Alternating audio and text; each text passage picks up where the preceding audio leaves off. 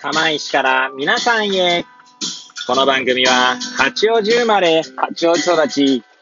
震災の前の年から釜石で働くポンコツの頭の中をゆるりと紹介していく、そんな番組です。はい。皆さんいかがお過ごしでしょうか？変な髪型をしたポンコツ薬剤師こと町田和俊でございます。というわけでですね、今日も気軽にゆるりとおしゃべりしていきたいと思います。さてさて今日は何の話をしよっかなーって感じなんですけれども、収録日時はですね、令和3年6月10日の木曜日、時刻は18時25分をですね、回ったところでございます。え、いつものようにですね、この時間は、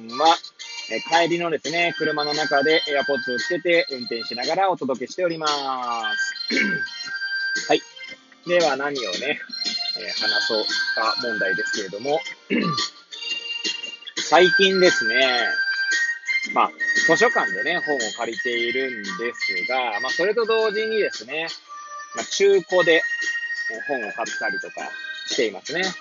一応自分の中ではですね、アマゾンで、あの、中古のやつですね。を、まあ、一応月に1500円まで。で、あとは、なんだ、電子書籍では漫画ですね。漫画を1500円までという。まあ、一応3000円までって形でですね、やっておりました。はい。で、まあ、そんな感じで、まあ、本にまつわるですね、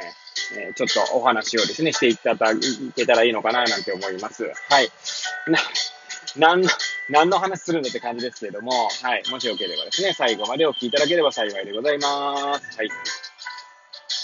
で、まあ、購入する本に関してはですね、そんな感じなんですけれども、あの、ちょうどですね、義理の、まあ、母の家ですね。まあ、妻の実家っていう言い方までが一番しっくりくるのかもしれませんが、えー、古い本とかね、結構あるんですよ。で、まあ、どうやらですね、まあ、その義理の母に聞くとですね、別にもうあの、捨てるような本だからいいよってことでですね、最近ですね、義理の母の家からですね、本を何冊か、10冊ぐらい持ってきましたかね。いや、結構面白そうな本があって、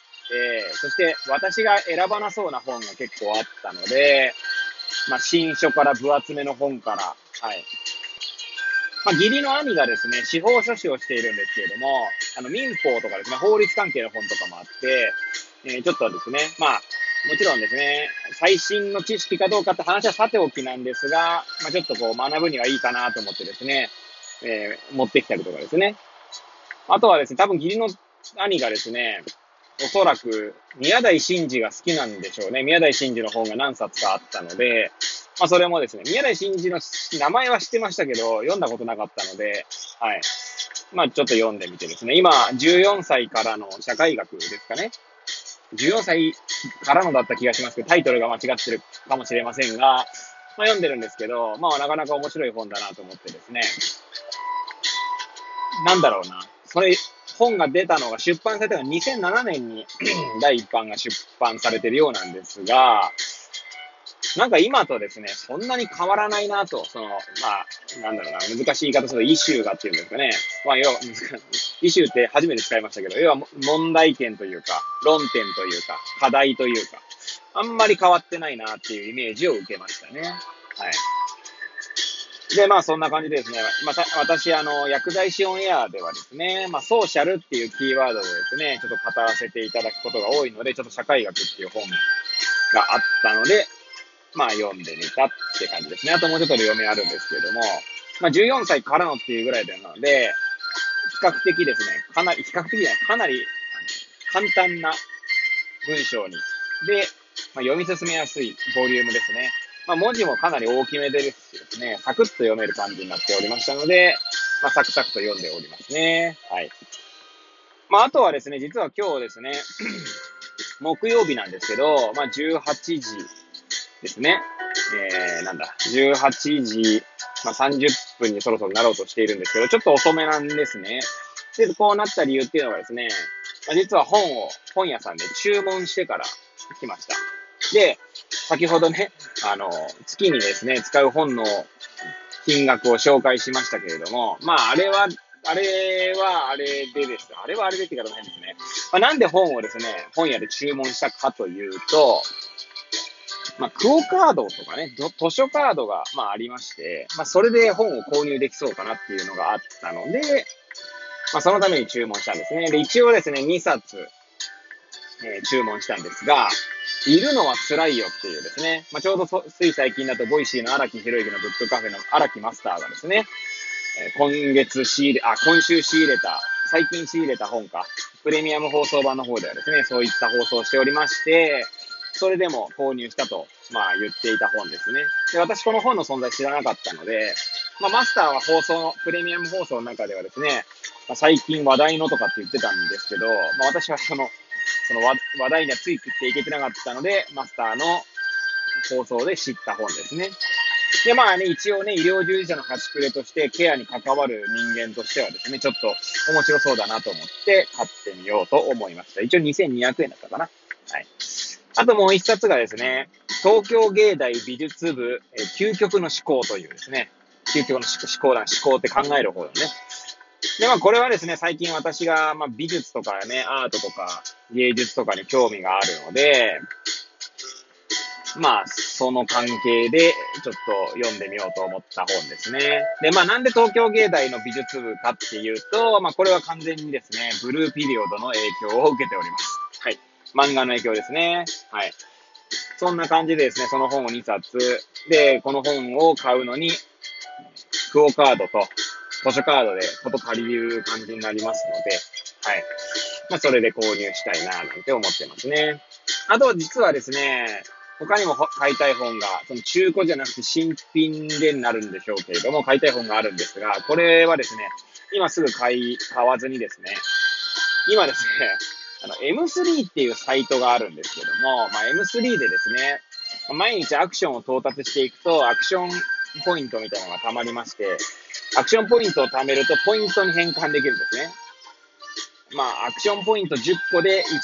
1, 1ポイントですか？で、まあ、そのポイントが貯まると、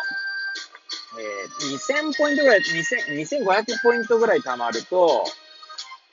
アマゾンのギフト券1万円と交換できるんですね。1万円分と。っていうのでですね、今、えー、あと700ポイントぐらい貯めれば、その1万円のアマゾンギフト券に手が届きますので、